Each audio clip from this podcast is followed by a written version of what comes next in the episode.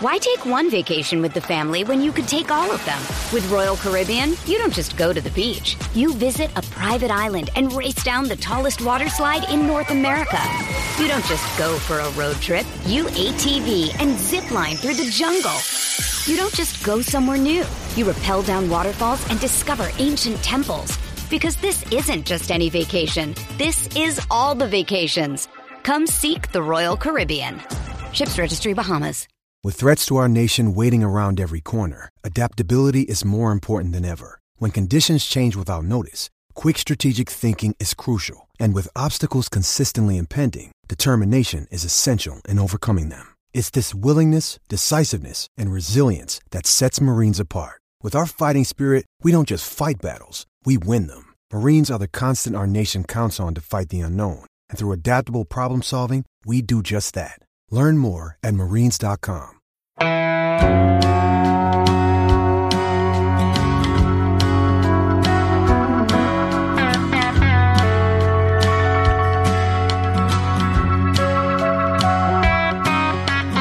Hey, hey, where you been? Buckeye Talk is about to begin. Hey, hey, hey, come on in.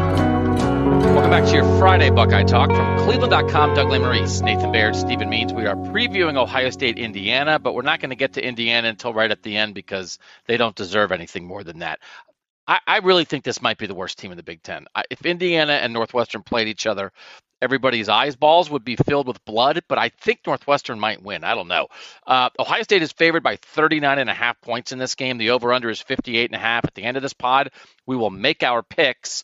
But for now, because we didn't do rapid fire on Thursday, we did that uh, weird fan satisfaction thing.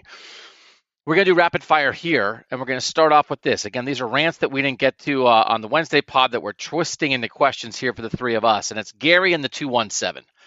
Ohio State's defense is the strength of the team. No one has to wait for the offense to get into gear while the defense creates turnovers and scores. How is the offense going to catch up with the defense? Ohio State will have a very good shot at Michigan because the defense is so good. With this good of a defense, does the offense have to change its approach? Nathan, is that where we are officially? Where this is a defense first version of the Buckeyes? By the way, my brother's name is Gary, and he lives in the two one seven area code. So I I don't I don't Oh, think wow. he subscribes to the text messages, but maybe he does. That would be quite a coincidence. Uh, no, Do you don't think- occasionally refer to your brother as Gary in the 217? no, I don't. I No. don't. Uh, because like I for grew up in the two on the, on the tag. Be like, to Gary from the 217. from like San- Nathan from the 614. Yeah. Santa in the whatever the North Pole area code is. Um, look that up while you talk. North Pole area code. Okay, go ahead.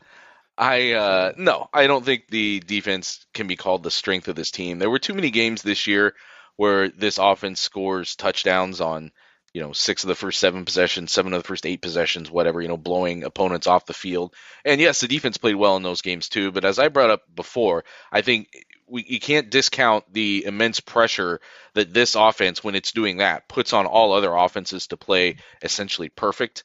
So again, as and as good as um as good as we've seen some performances from you know the JT Tuimoloau performance at uh at Penn State for instance uh, he you know he's responsible for uh, contributing to those points but a lot of those points are still coming from an offense that goes out and executes against a really good defense.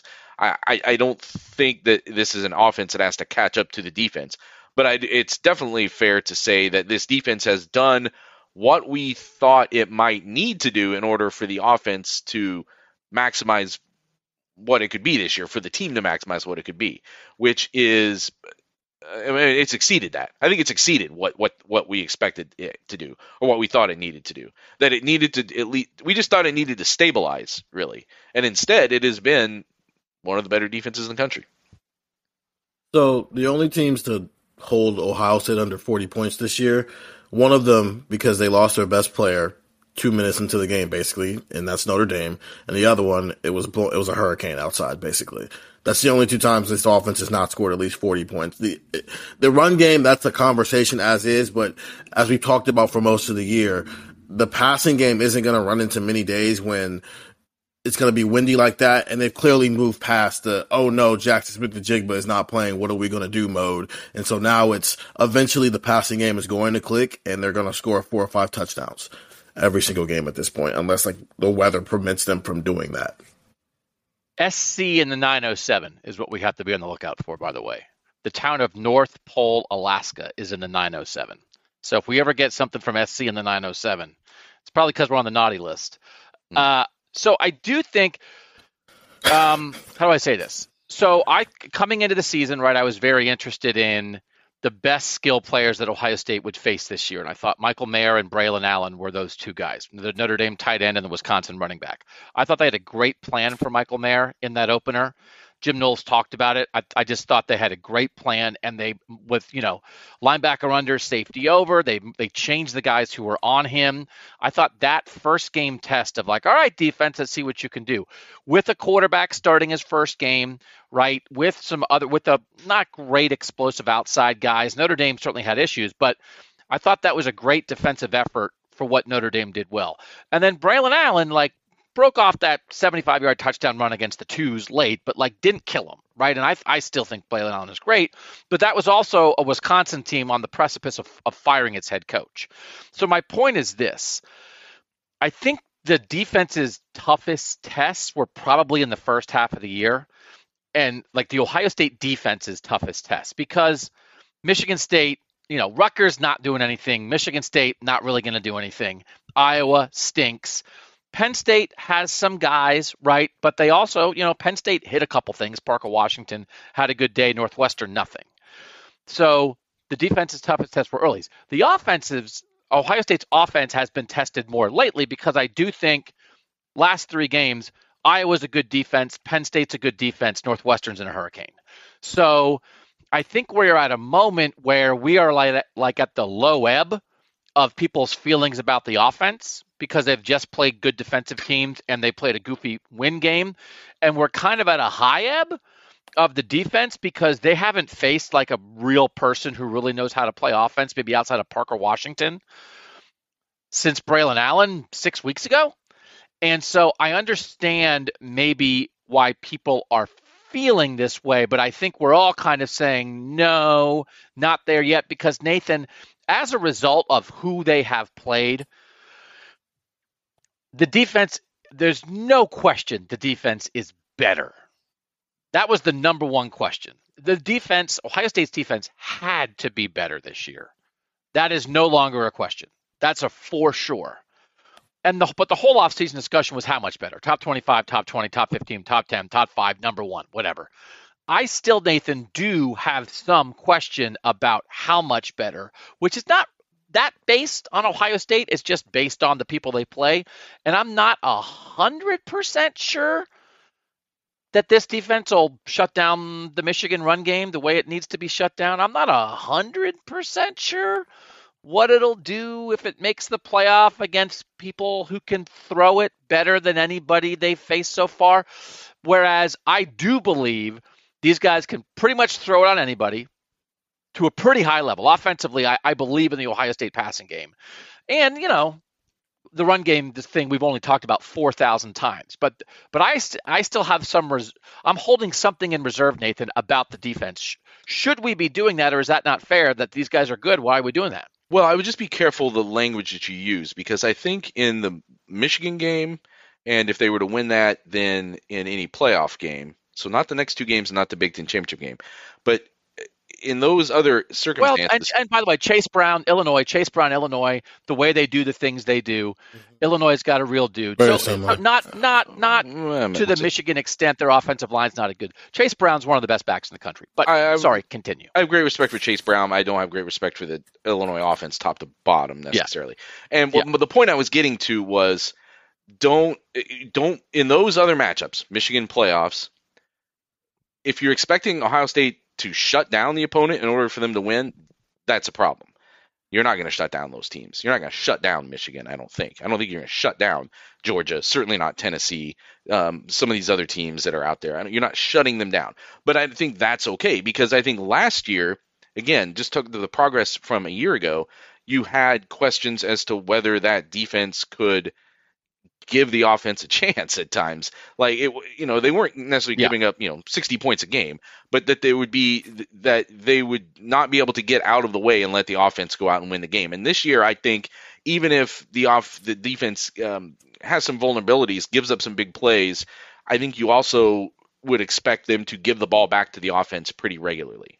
It's why I I, I I'm still so um, why I still think that there should be so much optimism about this team being potentially the national champion just because of what this defense has has meant. I don't know. I mean, is this offense better than the offense was a year ago? Like, is it a better offense? But I think it's a better team without question because of what For sure. this defense is. Yes, I agree. Yeah, no, for if we're going like, yeah, compared to last year, I, I, I agree with your point. Like, if we still lined up which side of the ball is better for Ohio State, I would still pick the offense, which is I, I think we all would do that. But their defense is good enough to win, which is the whole point. Is is their defense good enough for them to win a national title? I I don't. Yes. I think that question has been answered, Stephen. Like, right? Like, I, Yeah. I- it's not going to hold them back. Last year, we spent a lot of time, especially around this point of the year, going, can the defense just get out of the offense's way? And Yeah. I don't think that's where we are at this point. We are, yes, this defense is good enough for Ohio State to win a national championship. And it's not just because it's going to get out of the offense's way. As a matter of fact, it helps the offense when the offense does kind of hit a bump in the road, whether that is the Penn State game where JT's doing immaculate things and uh, long enough for the offense to finally start clicking. The week before that, it's Zach Harrison doing elite level things long enough for the the offense to start clicking. That never happened against Northwestern because of the weather, but let's just say against Indiana, the offense looks funky, just because it looks funky for a quarter and a half. I have no.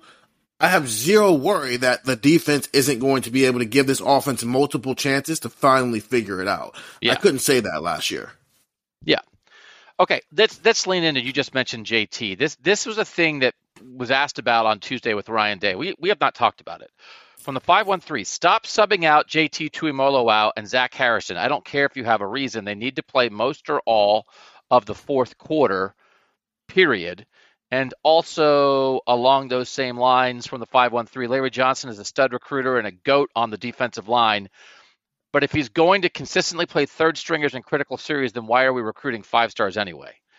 Uh, Julian Fleming looks bigger than JJB, but we are playing him on rundowns to set an edge instead of Zach or JT. I know he likes to rotate guys, but if Ty Hamilton and Jerron Cage played four times the amount of snaps as Mike Hall, um, and combined Cage and Ty Hamilton only had two tackles, that's just not acceptable when you have difference makers on the bench. So, again, this is something uh, that that people are asking about and wondering about. It it did not register with me, Stephen. Did it register with you? And I do have some snap count things that we'll talk about. Did you watch the game against Northwestern and think they have the wrong defensive lineman in the game at critical points? Yes. Uh, Larry Johnson says he likes to rotate because he wants guys fresh in the fourth quarter, and that's fine, but the fresh guys didn't have to play in the fourth quarter.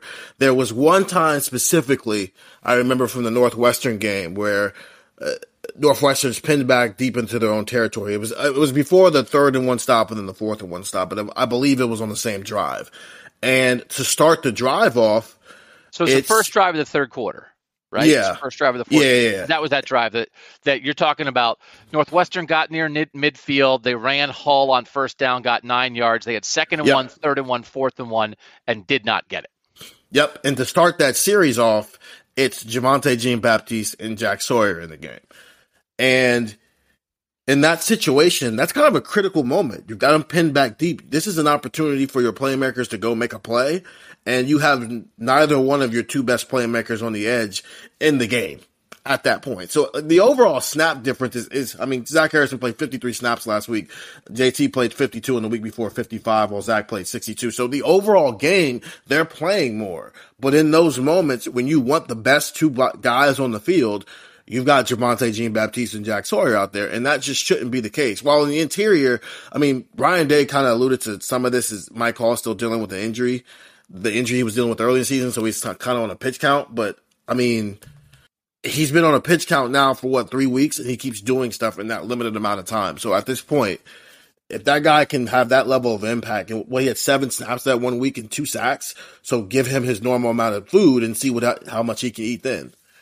All right, so let's talk about the end, the ends 1st mm So you're saying like you're saying a critical point in the game. It's it's the first drive of the third quarter. Like that's the point where it's like, how dare they not have the best it's guys not, in the game, like at a I, I, critical it's, it, point? It's less about like the time of the game and more about the the position of the field that they're on. If you're inside your, if an offense is inside their own 10 yard line, that's a chance for you to make something happen. And to this point, Jack's, Jack's learning a new position. I get that. So maybe we'll give him some reprieve there. But Javontae Jean Baptiste hasn't proven to be a guy that in those situations, that down and distance, that position on the field, he can make a play that's going to drastically impact this game. JT and Zach have. They spent two weeks showing you they can. No, I know. I know, I know. We're not talking about who's better. We all know who's better. I'm just like questioning the idea of like that the first drive of the third quarter is like the critical time because it's like, well, what if you need him in the middle of the fourth quarter? Like, so here's the thing. I, I'm I'm a little befuddled by this conversation because we were having this conversation earlier in the year when it felt like guys actually weren't playing that much, but they are now officially leaning on JT and Zach. So let me give you this. This is percent of snaps played. And I took out Arkansas, Toledo, and Rutgers because who cares? So this is the other six games. Percent of snaps played. Notre Dame, this will start with JT. Notre Dame, 66%. Wisconsin, 37%. Michigan State, 44%. Iowa, 45%.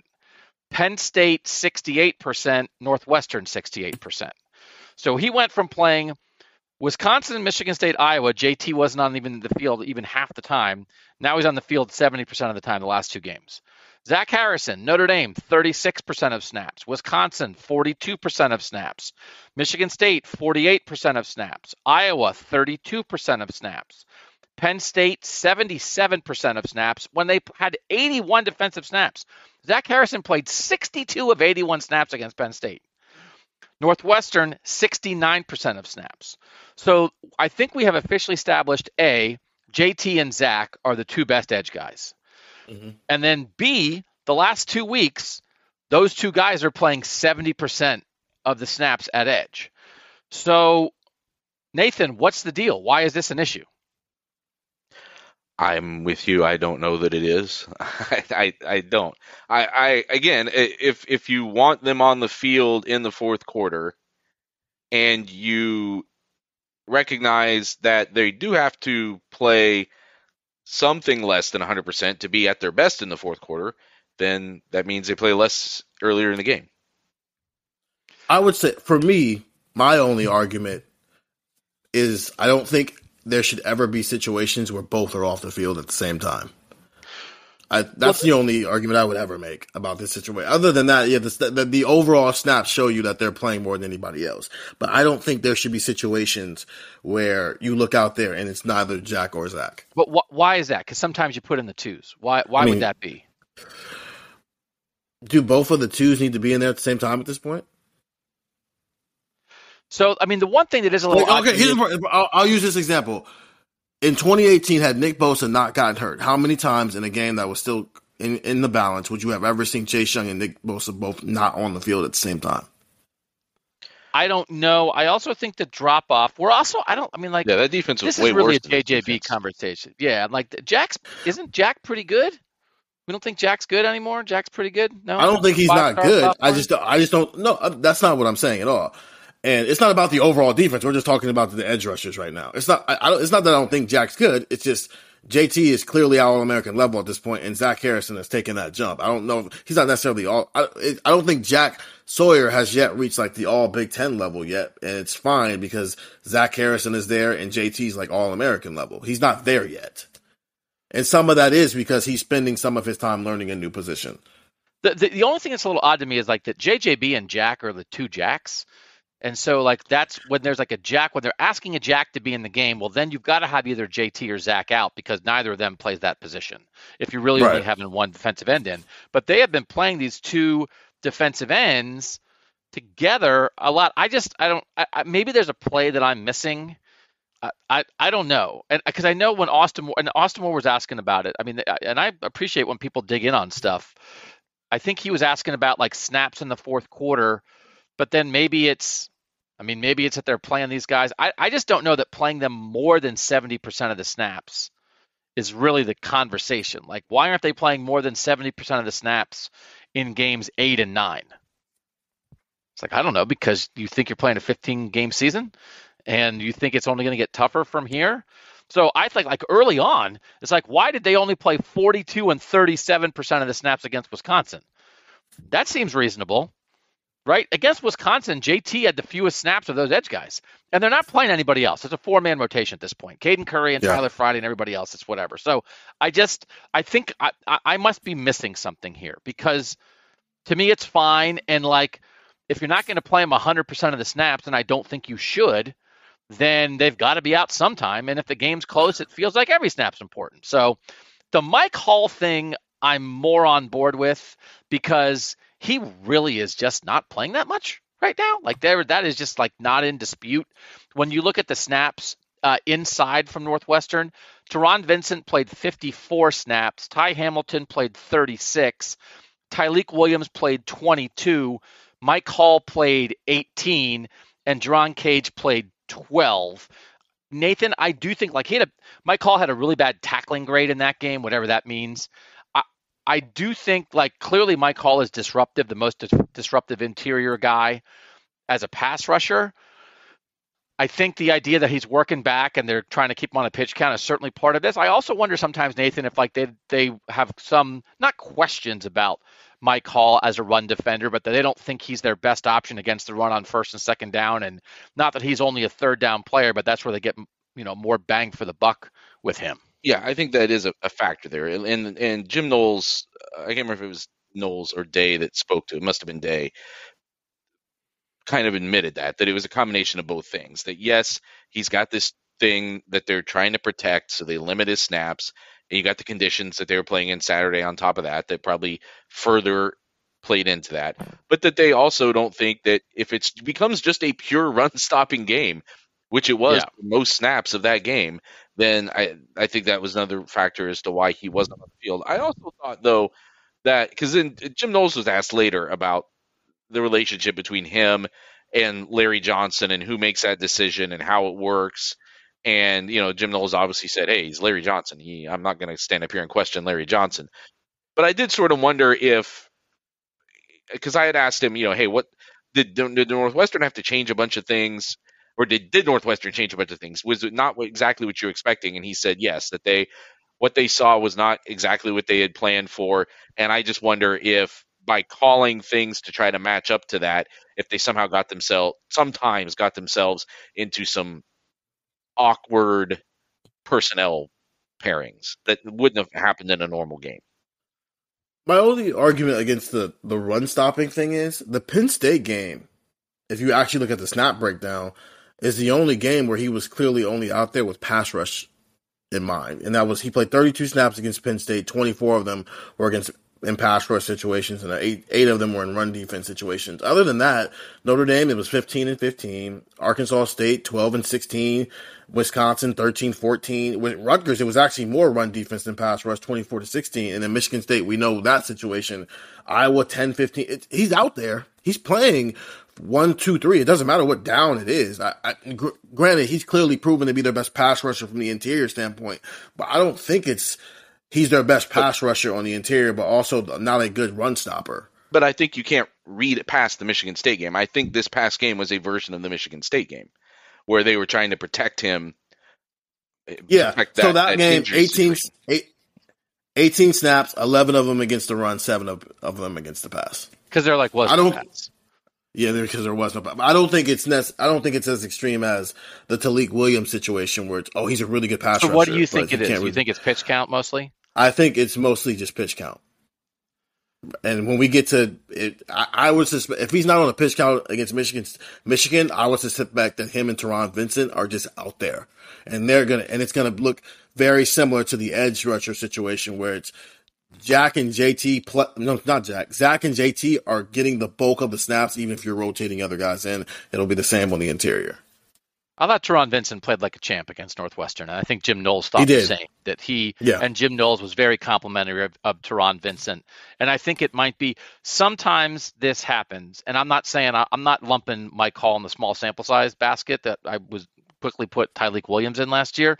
I do think sometimes when guys make splash plays on the outside, we're like splash plays, hmm. play the splash play guy, and the coaches are like, okay, great but also, let me show you like the 60 snaps where Taron Vincent yeah. up two guys every down, and that Mike Hall or anybody else maybe doesn't do that as well. And like we're trying to do things here, and like we do have moments where we need splash plays on the interior, but we also have moments where we, we need to play Taron Vincent and Ty Hamilton because that's what we need.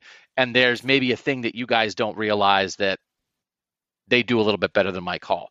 I would like more Mike Hall. I think we all would like more Mike Hall. 18 seems drastically low, right? In in a world where there were 77 snaps on defense, 18 seems like what's up. And so then to me, it must be pitch count because nothing else makes mm-hmm. sense. So, but you know, again, what's the goal at this point? My call for Michigan is the goal, right? That's the goal. Yeah. So, like, whatever all the rest of this is, my call for Michigan is the goal. So um, I, I, like it. I like it when people dig in. So I, I enjoyed that line of questioning. I just was sort of curious as to what what people were seeing out there. From the 614, real quick, it's funny how this podcast has followed me through so many various stages of life, both good and bad. Just wanted to thank you guys for always being a welcome distraction in the tougher moments of our lives. You guys help keep all of us sane. So just wanted to give you the shout out you deserve. That's very nice. Thank you for saying that. And then we always like to do this when we have these moments, especially on the preview pod from the 540. This isn't much of a rant, but my name is Silas and I'm from Virginia. I listen to this podcast on my way to work every morning. I'm an electrician and they are early mornings, but you all get me through the week without a doubt, and I appreciate the podcast more than anything. My girlfriend and I are huge Buckeye fans, and we will be attending our first game this weekend against Indiana. If you have any suggestions of what to do while we are up in Columbus, let me know. Go Buckeyes. So, Silas and uh, your girlfriend, I hope you have an awesome time. The weather, I think, is, is supposed to be cold, maybe maybe a little rain or snow. It sounds like possible. A little wind. We'll talk about that more with our preview picks. But again, we always, I think, sort of suggest skull session before the game, like two and a half, two hours before the game. Make sure you're over there and duck in for that wherever your seats are, try to go down in the concourse, get a picture right by the field, watch warm ups, get as close to the players as you can. Make sure you do a lap outside the stadium before the game, walk all the way around it, soak that in, go to the rotunda, and then go to Buckeye Grove and check out the trees there. There are living things for the legends of Ohio State players. And Columbus is a great city. I always send people to the zoo. If you're still there on Sunday, go to the zoo if it's nice. Um, but, you know, drive around Columbus. So, uh, but the but the game day atmosphere, soaking the entire thing. And Rolling Stones halftime show, the band put out Rolling Stones halftime show. Start me up, start me up. I will never stop. Um, back in black. It was like such a radio hit. I know. Wait, I, I used to. Back I used in black. That's not the Rolling I, Stones. Not back in black. Uh, paint it black. Paint okay. it black. That was it. Nathan for the last two podcasts is just looking down at his phone the entire podcast. And I said like an ACDC song instead of a Rolling Stone song, and his head snapped up so fast I thought I was going to break his neck. It's like Nathan is like, Can this podcast please be over? My head is so stuffed up. Steven also is now sick, by the way. I don't know how that happened. Yeah. I don't know the whole beat is sick, but I can hear you guys. Um, I know I just happened. I got sick, and then Steven got sick. Yeah, that's exactly that, how this happened. Probably, I didn't know if I didn't know if there was a different patient zero on the beach, uh, on the beat on the beat potentially though. I think it was um, me this week. We were actually having a conversation on Tuesday after practice, and I was like, yeah, like, I, or after after interviews, and I was like, yeah, like my wife even got COVID at one point, and I didn't test positive, and everybody else was talking about how they had COVID, and like by the end of Tuesday night, I was taking a COVID test because I was pretty sure I had it. I'm like standing in my living room, just like shivering with chills and coughing, and it was horrible, but I did not test positive. Oh, well, that's this good. pod. I uh, think well, we've been doing this pod for about twenty minutes, and this is the longest I've gone without sneezing all day. So, yeah, keep well, up that trend. Good. Well, thank you for holding in your sneezes, Buckeye talk. I'm trying. Let's do this one real quick on the drops. Paul here in the 325. Other than the obvious play calling and the offensive line struggles, I want to talk about the receiver drops. They absolutely killed us against Northwestern. CJ being the rhythm thrower that he is, he could never get started, partially because of that issue. I get that wind is a big factor, but the ball bouncing off your chest and slipping right through your hand is not an excuse for our guys. I hate that Coach Day had to dig deep into his bag of tricks with the CJ read options uh, when he could have been better used using those read options in, against a more difficult opponent. So like I did think they stood out again. Like looking at PFF, I they only have them for like five drops in the game total, which which seems oh, it was less. um, load. It was uh, yeah. they have them for three, three, drops. They have three. Cade they Stover, had two for Stover and one for Emeka, which is and none okay. for Julian Fleming, which which I thought in the moment I thought there might have been about two or three for Julian Fleming. So um, the one to Emeka, he regretted. It looked like it could have been a touchdown. I think a guy did get his hand on it. Cade definitely had one that hit him right in the hands. You know, I talked. Emeka after the game was talking about eye control. We talked about that on the post game pod. Stephen, generally, I I don't I like I actually think it's the opposite way. I think you watch enough games in college football and you watch Ohio State opponents and there are times when a third and seven throw for a first down hits a guy in the chest and he just drops it and it's like, mm-hmm. "Oh my god, that is like a turnover. That is a drive killer." It can even happen on second and 10. You know, like it doesn't have to be mm-hmm. third down where you think we did everything right to get six or nine or 12 yards here. And then the guy who had the ball in, right on his mitts just dropped it. And I don't feel like Ohio State does that very much. So it is a killer for a passing offense. I thought they could have done a better job holding on to the ball Saturday, but I think we all know what was up.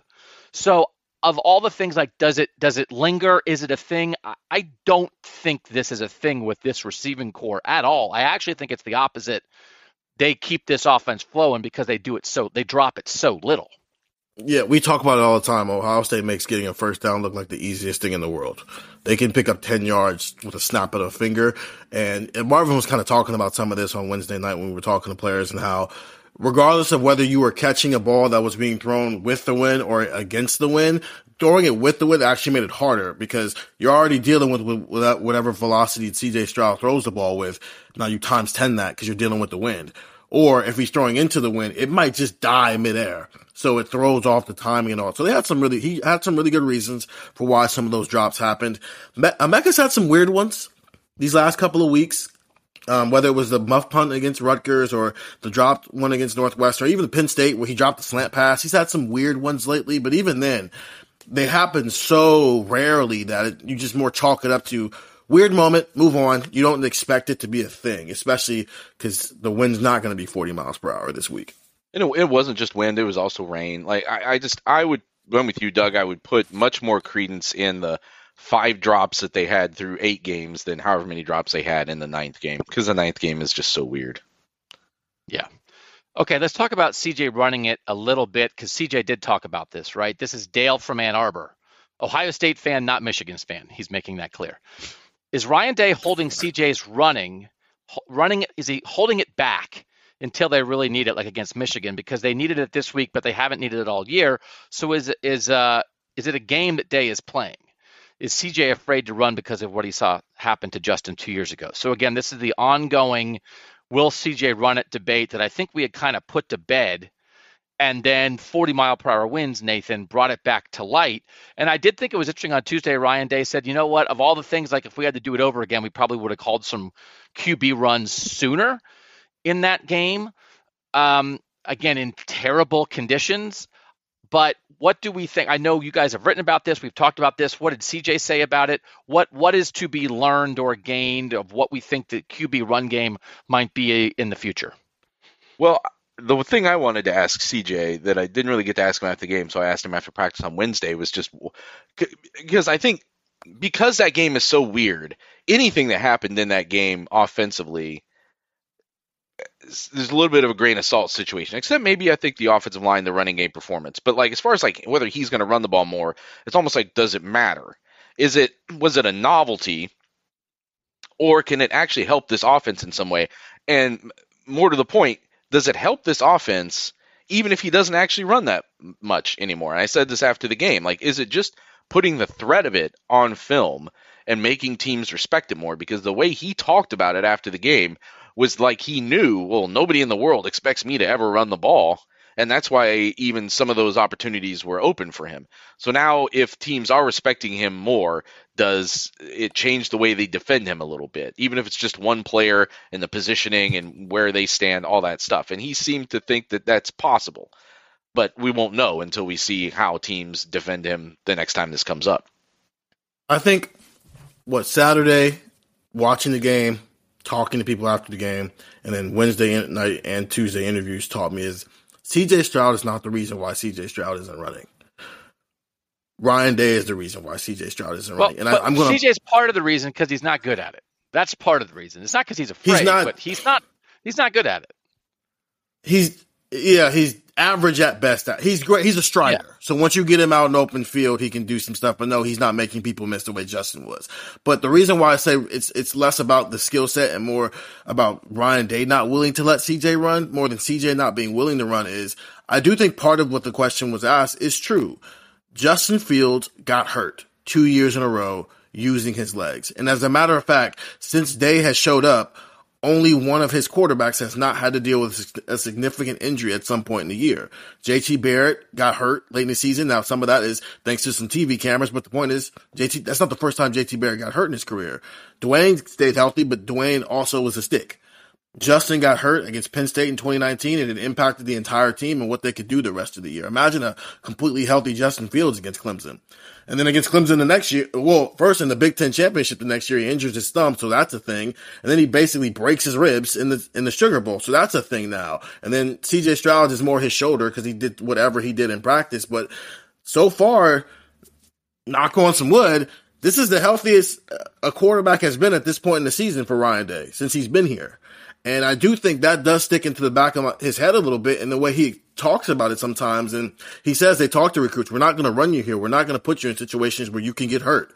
And maybe that's an over paranoia by him, but it's also kind of proof in the pudding of what he's had to deal with since he showed up here. Well, but it's kind of weird because I, I think that's all very real, and but you also you can get hurt in the pocket, and and like you look yeah. at NFL injuries and stuff, and there's a lot of that stuff. Yeah, there. go ahead. Well, yes, yes. I mean, C.J. Stroud didn't get hurt because he was running the ball, and Justin Fields didn't run the ball less in important games because he did keep getting hurt running the ball. So I, I don't know. I think it, it is more the fact that every time you run, it's it's an extension of like why why don't they throw to the tight ends more? Well, because then you're not throwing to a receiver, and it's almost like why don't you run with C.J. Stroud more?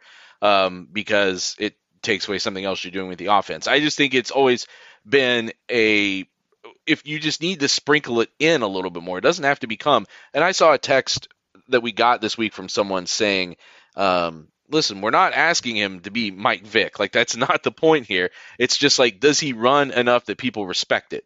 Does he run enough that defenses can't just completely write it off the table from the beginning? I used to cover a, a basketball program where the coach was just like, "We do not play zone. We will never play zone." He was like anti-zone. He would like fly a a plane dragging a banner over the stadium saying down with zone. Like he just hated the idea of zone defense. But my point always was like, well, why tell people that up front? Like, why not at least like throw it, sprinkle it in for a few possessions every year so teams have to account for it? And I think that's what they d- needed to do more with CJ Stroud all along. And last week was an example of it. Now, whether teams take it seriously, whether it's something that they apply going forward, I don't know because they may also just dismiss it as being well. That's what he had to do in this one game played in a wind tunnel. But now that he's any other game played in normal conditions, they may just go back to just not expecting C.J. Stroud to run the ball at all. For the record, I agree with that basketball coach. Man up, guard your player. we just learned up. We learned something about Stephen Means. He's anti-zone. Who knew? I hate zone so much. I, I'm not saying, but, uh, I wasn't a shoot. But but do you see the premise? No, I get. yeah, you, listen. From a from a game planning standpoint, you are correct, Nathan. It's just I wasn't a shooter. I was a drive first guy, and zone is annoying when you're that type of basketball. Oh, player. so the but the reason you don't want people to play zone is because it's effective. So so yes. like great strategy. yes. You're like man up because I can. If you're in man, I can drive by a guy. If I'm in, yes. if you're in zone, I can't get to the basket. so you're stopping. I call playing. I call zone playing scared. Yeah, I was always like, oh, oh. I call zone playing effective yeah. against Stephen Means. people people who decry zone defenses, I'm like, yeah, okay, well, Jim Boeheim just won like five thousand games playing zone defense his entire career. Like, but it's, it's clearly the, a, flawed concept. This is we're gonna have like rails. a beat basketball game. It's gonna be like me and Tony Gerdeman and Bill Landis, and we're gonna be like, we're gonna play zone, and Steven's gonna be like, nope, zone is outlawed. One of the three yep. of you has to guard me. It's like, yep. oh, cool, enjoy all your layups. Uh, so here's here's the thing is that I and we, I've said this before. I think the only reason the CJ run stuff worked is because nobody thought he was going to run because he hasn't run. And the minute you respect it a little bit, you're going to tackle him. So I right. guess you get something out, but like if you mm-hmm. if you run zone read and the edge guy stays home a little bit, which opens things up for the back, which is good. But if there's a fourth and one where where CJ is making a read and he decides to keep it and get around the edge, if the edge guy stays home at all, I think CJ is going to get tackled on fourth and one and not get the first down. So congratulations on mm. being a mm. threat, right? I mean that's well, you know. Uh, now he also that's different. Scrambling and called run game is different. The scrambles, right? If it's there and they drop eight, I think that's the most effective thing. Yeah. Drop eight, nobody's there, or you pl- if you're playing man and everybody turns their back and runs with the guy. Any quarterback, if you can go get it there, but also if it's third and eleven and you run for eight yards, I'm not that impressed right? That's like they're okay with yeah. that. And he had a play like that. Now I think it set up. He had a play like that against Penn State. I think it set up a fourth down they converted. But also, but yeah. if you have a third and long and the person running the ball does not get the first down, that's a win for the defense. Right. So and and again, I, so uh, uh, that's the part of it that that the threat. But as soon as the threat is enough of a threat for the defense to care about it, now it's not going to work anymore because he doesn't run past people and he doesn't run through people and he doesn't run around people and i don't want him to do any of that because i want him to throw over mm-hmm. and around and through people. To complete that thought i had asked him after the game about the fourth and one that ended up going for a 16 yard run and how that play developed. And he talked about the nickel safety crashing in and um, leaving him kind of wide open there. When i asked him about it again yesterday, Wednesday, and he said, "Well, that was true, but actually number 9, the other safety, that was the guy who didn't do his job. The nickel was supposed to do what he did. He's supposed to take out the running back. Number 9 was looking in the backfield the whole time though and wasn't doing yeah. was not accounting for Stroud. Now, I think he might have still been able to get 1 yard there, but I don't think he gets 16 and I'm almost sure he takes contact or he has to do something elusive to avoid contact there, right? And both of those are getting you into a situation where you're exposing him. So that's the kind of that's the math that Ryan Day has been doing on this. I think to get back to what Stephen was saying before, that how much I think it was worth exposing Justin Fields to that contact because he was. I mean, we're seeing it right now in the against the best athletes in the world. They, even then, they though, can't tackle. He wasn't. Like, yeah. But I mean, he he. So letting him run had the the risk reward was always still in your favor. I think even as even even in 2019, even as precarious as the backup quarterback situation was, if you could have Justin Fields break off a 60 some yard run like he did against Florida Atlantic to start his career or whatever, like you're going to let him do it. It's this risk reward is not the same as CJ Stroud. But even with that, it, it took time because I remember Doug, you're asking questions of like hey man, isn't it kind of worth it? Because he's making plays out there. It took time for Ryan Day to get to the point to where oh, he was sure. in 2020, where it was like, oh yeah, sometimes you're just gonna live with it because Justin's gonna do that. So even that's still that mindset showing up, which is um, Nathan. You just brought it up. Look at what Justin's doing with the Bears. He, I don't think he ever did anything to that extreme with Ohio State outside of that run against Florida Atlantic. And and I do think that's where your your philosophy, Stephen, that you articulated early about Ryan Day is saying we're not going to put you in harm's way. We're going to let you come yeah. here, develop as a thrower, get to the NFL. There was definitely a text this week that was like, man, why didn't Ryan Day let Justin run more? And that yep. point is like, yeah, maybe if you would have, I don't know. I don't think that means you're going to beat Bama in the national title game. So they got an awfully long way without Justin running that much. But it's obvious everybody listening to this knows that the conversation is it's just a complete completely different conversation. And I think what you said, Nathan, about risk reward, there's just not as much reward here. All right, quick break. We've gone a long time. We're going to do a couple more things and then we'll eventually get to our picks. We'll do it next on Buckeye Talk. Why take one vacation with the family when you could take all of them? With Royal Caribbean, you don't just go to the beach. You visit a private island and race down the tallest water slide in North America. You don't just go for a road trip. You ATV and zip line through the jungle. You don't just go somewhere new. You rappel down waterfalls and discover ancient temples. Because this isn't just any vacation. This is all the vacations. Come seek the Royal Caribbean. Ships Registry Bahamas. Find a fresh take on a fall getaway to Wilmington, North Carolina and beaches. Enjoy hiking trails in a state park, fresh seafood with a side of live music, and fall festivals galore. Then live it up along the Riverwalk in Wilmington's historic downtown. With three island beaches, Carolina, Kure, and Wrightsville, and a vibrant downtown, you get the best of the Carolina coast all in one place. Plan your fall getaway at WilmingtonandBeachesVacation.com. All right, a couple more things here from the 312. It's Mike in Wheaton, Illinois. College football is a season. It sometimes comes down to one game, as it will most likely this year against Michigan, but we evaluate a team over the whole season. People who watched the game against Northwestern were not impressed, but Georgia looked worth, worse with no excuses against Missouri, and Michigan was no great shakes against uh, Maryland. Michigan also struggled with Rutgers for the first half last, last week. Bottom line, the arc of the season is important, and when you peak is important. But one clunker that you win by 14 in a typhoon is not indicative of the season. They will be fired up to play Michigan, and that will be the test. Everything before that is practice. It's a nice, uh, it was a nice uh, expression of a, you know, reminder there.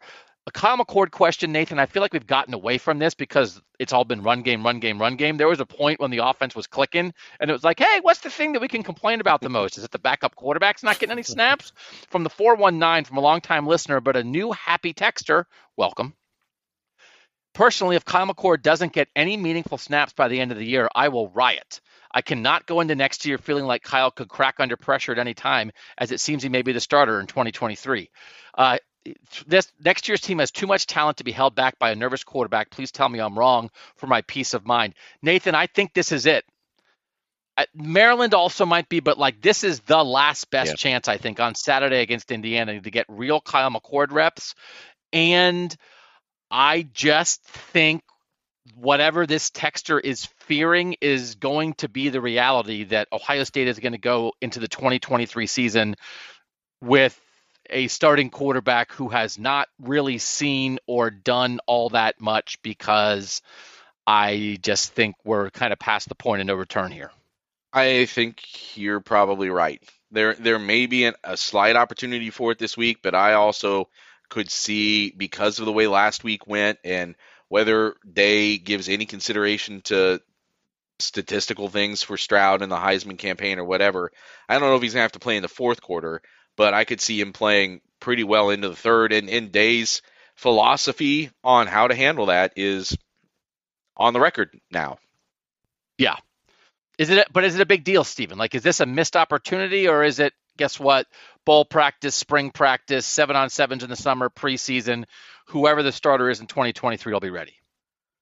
Yeah, I think we've overplayed and oversold how big of a deal Kyle McCord not passing the ball is. I think we've gone too far left with it. And here is why. In two seasons here, with a start under his belt, 39 to 56 for 581 yards and three touchdowns and two interceptions. So there's another quarterback who started at Ohio State who, before he was a starter here, 40 to 57 for 565 yards and four touchdowns and one interceptions. So, oh my lord, he hadn't done anything for two years. Who, and then he threw 50 it, touchdown passes, and his name is Dwayne Haskins. Yeah, but that's not who, a comparison. Dwayne I came into the Michigan game. Dwayne was in real Kyle McCord has started again. He Kyle McCord has started in football. It's a Stop. start. It's it's more starts than Dwayne Haskins had. Stop. Dwayne and, played, okay, Dwayne, Dwayne played some real snaps, the, man. Dwayne but the point of the matter snaps. is, both of those both of those guys got extra reps that they maybe shouldn't have had, and they only got it because the guy in front of them was hurt. The point is, this is not a new concept of third year starting quarterback who was coming in as a top 100 recruit, not even borderline five star. Kyle McCord was a five star recruit, and he's going to have a veteran group of receivers and a pass calling play caller. Because that's what Dwayne had. He had a veteran group of receivers. He's a top 100 recruit and he could throw the ball. Kyle McCord's a five star recruit who can throw the ball, and he's going to have Julian Fleming, Marvin Harrison, and Emeka Egbuka. So I think okay. they're. Fine. I don't think Dwayne is a good comparison. I, I, I mean, the stats are very interesting. The stats are very interesting and practically exactly the same. So um, basically, what you're saying is not Kyle has not played anything. I mean, like and the Akron thing is so long ago at this point. And, and also, like, he didn't look that great. Like, it was like, oh, he started against Akron. And it was like, oh, As this is freshman, too early yeah. for him. He's not. Yeah, no, I know. And now that he's like in his second year, like he hasn't done anything this whole year. So, and Dwayne only, Day's the guy who made a bit. And that's fine, but Dwayne literally only did something because of circumstance. So, and and if that if JT doesn't get hurt, Kyle actually has a lot more experience than Dwayne Haskins would have had coming in in 2018. That's true. And I feel like because you can't plan on your starter getting hurt.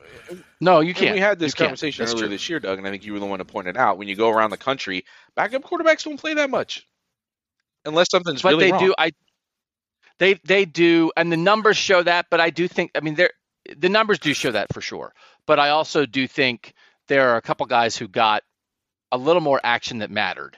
Um, what what he's what what, what Kyle? Yeah, I I do agree with the Kyle is playing, but what he's necessarily doing with that playing time is it measuring up to what yeah. other backup quarterbacks are doing with it. I do agree with that. I just think when it all boils down, I think we have gone too far left with the oh no, Kyle's not going to have any experience next year when quite frankly, just like with CJ in 2021, the, the pressure is not going to be on him. It's going to be on the receivers to perform early in the season. And the receivers have performed for years now, and that we don't need to necessarily be worried no, but, about that but, but CJ. Stroud, who had never thrown a pass before at the beginning of his college career with no experience, did not play a very good first half against Minnesota. Got it together in the second half against Minnesota, no, and then threw an interception in week healthy. two against, and then threw an interception in week two against Oregon that sealed the loss in that game. Not his fault because he was new, but I don't think we've all said, hey, later on he doesn't throw that pick. So if he had No. had more experience, Well. maybe he would have been in a better situation at the end but of the also game. also not fully healthy. So there's Well, and also A like caveat Tom to that as well. Ford's going to be quarterbacking what might still next year be a better overall team than what CJ Stroud was to start of last year. You consider how good this defense could be next year. Like that's yeah, why they lost. He's that going to have game. a lot more help around him. Okay, then uh, nobody nobody can say it.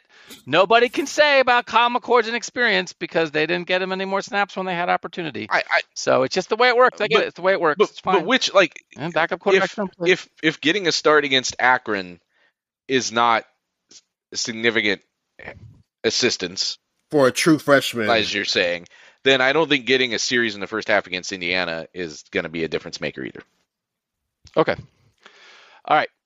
Run game questions we're going to figure we're going to end with this part of it. Sort of who's to blame for the lack of running game in the past 3 games? That's Ben from the 757. I I do feel like we've we've covered that um pretty well with again Ryan Day repeating again this week, which what he said last week, which is like it's it's everything a little bit, which is not as easy as oh the offensive line or oh the running backs or all just the play calling. I do think it uh, it's all contributing to that, but I I want to get I wanted to use that point from Ben because I read the whole thing and we just can't get into that totally, but this point I think is a little more specific from the 419. How is it that the, this offense looks so unstoppable against Wisconsin and Toledo, but they've lost it now? What are the biggest contributing factors? And in tandem with that, uh, we have from the 513, why does it seem like we're getting worse as the year goes on? Other teams like Georgia are fine tuning their Death Star, but here we are continually uh, messing up in the run game with horrible offensive line play. I'm tired of screaming at my TV. So I did this on the rant and I buy into this. I've been buying into this a little bit more. The Wisconsin game, from a run game perspective at least, TreVeyon 21 for 121, Miyan 11 for 101. That's 32 combined carries, both backs with a healthy load, 222 yards combined. The last five games, Rutgers, TreVeyon didn't play. Michigan State, Miyan didn't play. Iowa, they both played, but they played what I think in the end is a very good defense that did a good job stopping the run. Penn State, Miyan got hurt early and had two carries. Northwestern, TreVeyon didn't play. So since like the peak, Nathan, of that run game, two guys together in concert against a Wisconsin defense that at least statistically was highly rated, that was the best version of that. The last five games, They've only had one game where they both played, and it was against an Iowa defense that was ready for them and sold out to stop the run. So I do think those running backs not getting in rhythm, and I do think maybe in the end I have come around on the idea that neither of them is really a number one running back, and they're both complementary backs. And the more you put now, listen. Miyan went nuts against Rutgers, 21 for 189. So that, that was a great performance by him. I do think they are potentially substantial. And I've come around on TreVeyon, right? Like I thought early, I was like TreVeyon, TreVeyon, TreVeyon. I think Nathan, I do believe they are substantially better when they're both healthy and playing. And that's the best version of the run game. And they haven't really had that that much since Wisconsin. And I think that's part of this. I think that's part of it. I think that you know, even when one of them is playing, as you said, it's no rhyme or reason. It's like one of them misses and the other one plays, and one of them then the next game the other one misses. So they're both not only missing games with injury, but playing through injury. So I don't think we should discount that yes. as being a potential factor on some of these things. And but to me, the overriding thing is Iowa, very good defense, like very very good defense. Penn State also pretty good defense. I know that people want to compare the fact Ohio State didn't run the ball that well against them to what Michigan did, running all over Penn State, and that's fair to a point. But I just think it might have been a better matchup for Penn State than it is for Ohio State in a game that Ohio State still wins. And then the the Northwestern game, like I don't know, like you really, I don't know. I think there are problems with that happened in the run game in that game, but I don't know that you can call it an indictment of the run game because of how that game played out. So I understand what this texter is getting at, but I don't know if it's I don't know if it's fair to say that the run game is getting worse. I think I would stop short of saying that. But I think the run game has encountered more resistance in the last few weeks than it was encountering early this season and hasn't dominated that resistance the way people were expecting or even just beaten that resistance the way people were expecting. But I think the last person in the world that needs to be told that are the guys on this offensive line and in the backfield and running this run game. I think they all feel it. You know, Luke Wypler after uh, practice last night said something along the lines of like, well, the sky is not falling even though everyone thinks it is. So like they hear the messaging out there that there's that that something is uh, problematic, but I think they also will are also he was also admitting like you can look at every play and see something that went wrong and it isn't always the same thing going wrong but something was going wrong a lot on Saturday yes. and how they block things up and that's a problem. Ryan Day talked about that today. That that's almost like the biggest indictment is that like it's not one thing that we can that we can just focus on fixing that. A lot of different things are going wrong and that would that's a, a the biggest indictment of the their execution in that game. It's something they have to fix.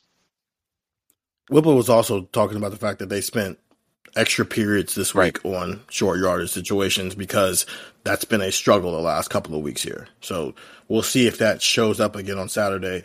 If that extra time, if you only maybe spend one or two periods, they maybe spent three or four periods this time around. Let's see if that, I don't, I mean, Indiana stinks, but let's see if that starts to show improvement this week. Yeah, I don't think people at least are, are as worried about the yards per carry as they are about coming up short on third and one, and then a fourth and one right after it, and then another third and one. Like yeah. that's the stuff that I think gets under people's skin a little bit. Yeah. And as always, be motivated by the lack of execution, not people pointing out the lack of execution. So it's I always one that, of those things like, yes, hey, we understand the players also. No one ever suggests the players don't care that they're not executing, but the whole thing of like, well, they're put, they hear the noise or whatever. It's like, yeah, because people are talking about the thing that you did not do well.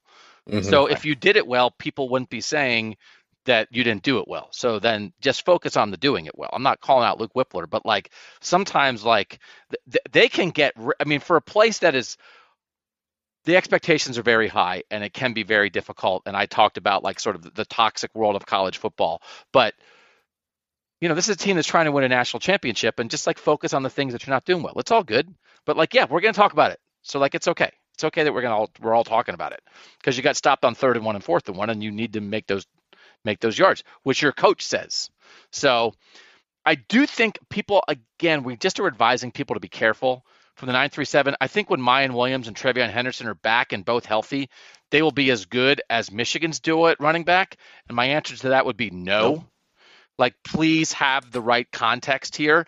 If Ohio State had Blake Corum, this was the thing early in the year. People were like, "Oh, I'm almost glad they didn't get Bijan Robinson." And it was like, what are you talking about? If they had Bijan Robinson or Blake Corum or like an absolute killer at running back right now, I think they'd be like a 10 to 1 favorite to win the national championship. Like, I don't know. No, I mean, a 1 to 10. Like, they would be so odds on. This is the one thing. And and they're probably fine. They're probably fine, and their backs are good, I think.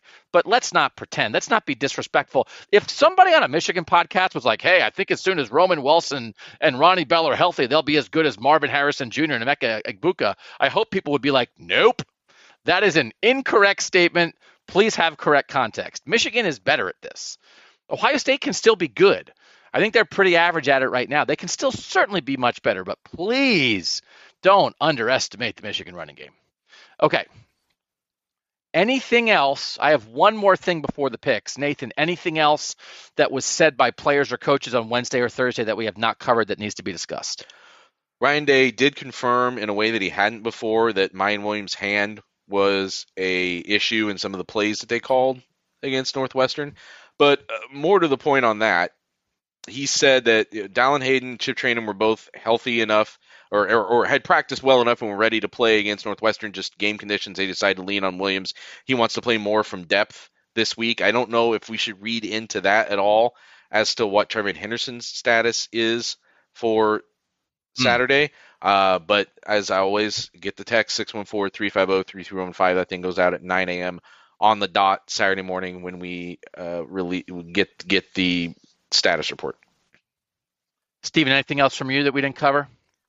Yeah, no, I, I, think that's Nathan pretty much hit it on the bell. We, we, were having a conversation over on the side with CJ Stroud. I won't share all of it because some of it is not for consumption, but he did. we were discussing his stat line from Saturday, and he said uh, he said in short term, I don't look at everything on social media, but I did see somebody had a thing where they were comparing me to Iowa's quarterback, and he did not like that at all. yeah, that's funny. Was it Brian Ferentz' Twitter account? Take that. 76 yards passing. Uh, so we talked about this on the Thursday pod where we had the fan satisfaction rankings, and I said we would ask our Ohio State Tech subscribers part of that question, which is in a 100% piece of the pie, your passion, your interest, what you care about Ohio State sports. How would you divide up that 100%? Between football and men's basketball. Now, unfortunately, with the polling system that we use, the rankings that we have, I could not give you a 1 to 100 or even a 1 to 25 or a 1 to 20. I just had to give people a 1 to 10. So that's what we're dealing with. But then you get an average. Stephen, we had roughly said, right? I think ours was 90 10 football for Ohio State. I also will say this I think this is a football heavy cohort because this is a football heavy podcast. We are mm-hmm. not talking about basketball that much. If you love basketball first, we're probably not your outlet, right? So I think we're it's skewed already. But I also think it, we're to some degree representative of like I love Ohio State sports and football's first, of course, but I love everything about Ohio State because I went there or I grew up with the Buckeyes or I just love Ohio State. So we're admitting it's skewed, but I don't think it's so skewed that it doesn't mean anything. Stephen, what do you think the guess is? What is the percent from our poll? If, if we said roughly 90% football, 10% basketball, what are the results of the poll telling us? What's your guess? 88 to 12. Nathan, what's your guess? I was thinking more like 93 to 7. Yes, Stephen wins. 88 is right on.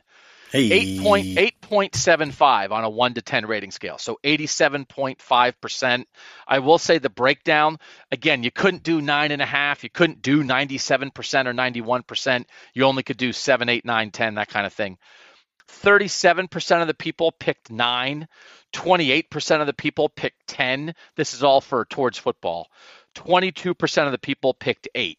So overall, 87% of the respondents picked eight, nine, or 10. So I think we're in the right range. When we come back, our picks for Ohio State, Indiana on Buckeye Talk.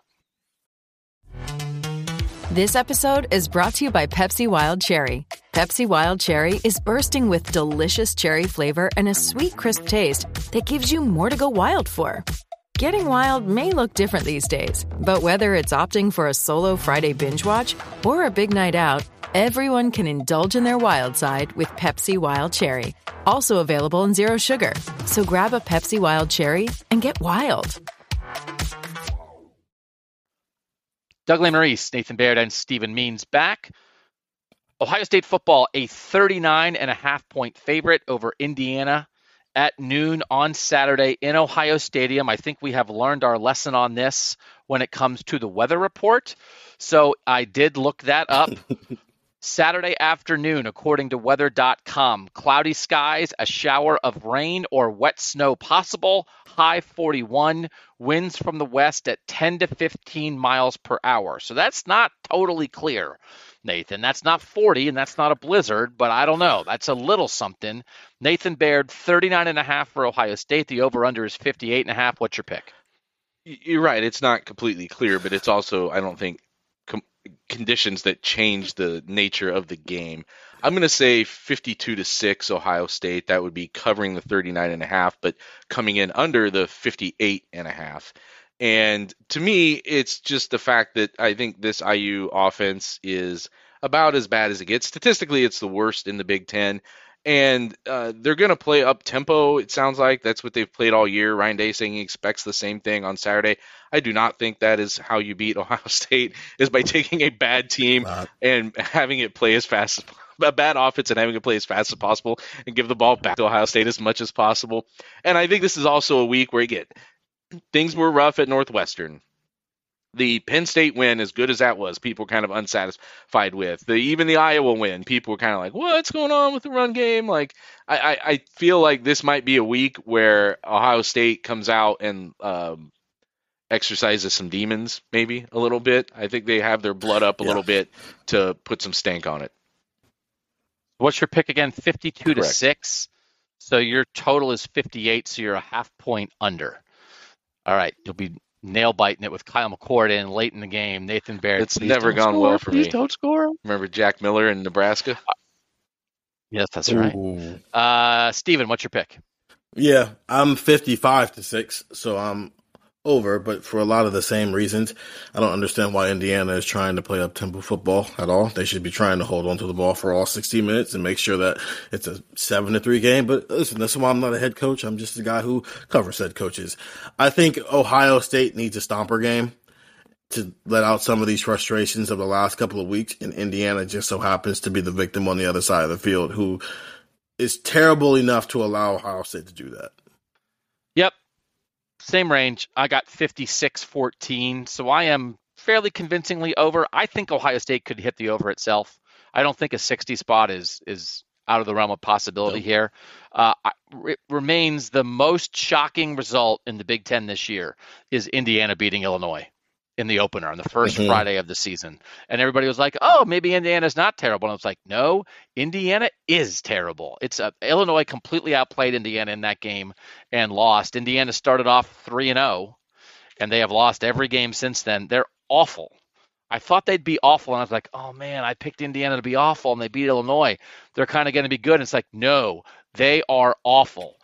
EPA per play. Again, it's like a contextual, takes everything into account overall, overall in everything, Ohio State is first. Indiana is 113th.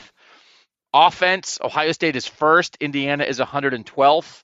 Defense, Ohio State is fourth. Indiana is 83rd. Indiana stinks on a cracker. I, they are awful. Thank God they're not playing Northwestern. I don't think they're playing Northwestern. Oh, I think no. Kevin Warren would have to cancel it if they were. I so, think that would be so ugly that it would be beautiful to watch.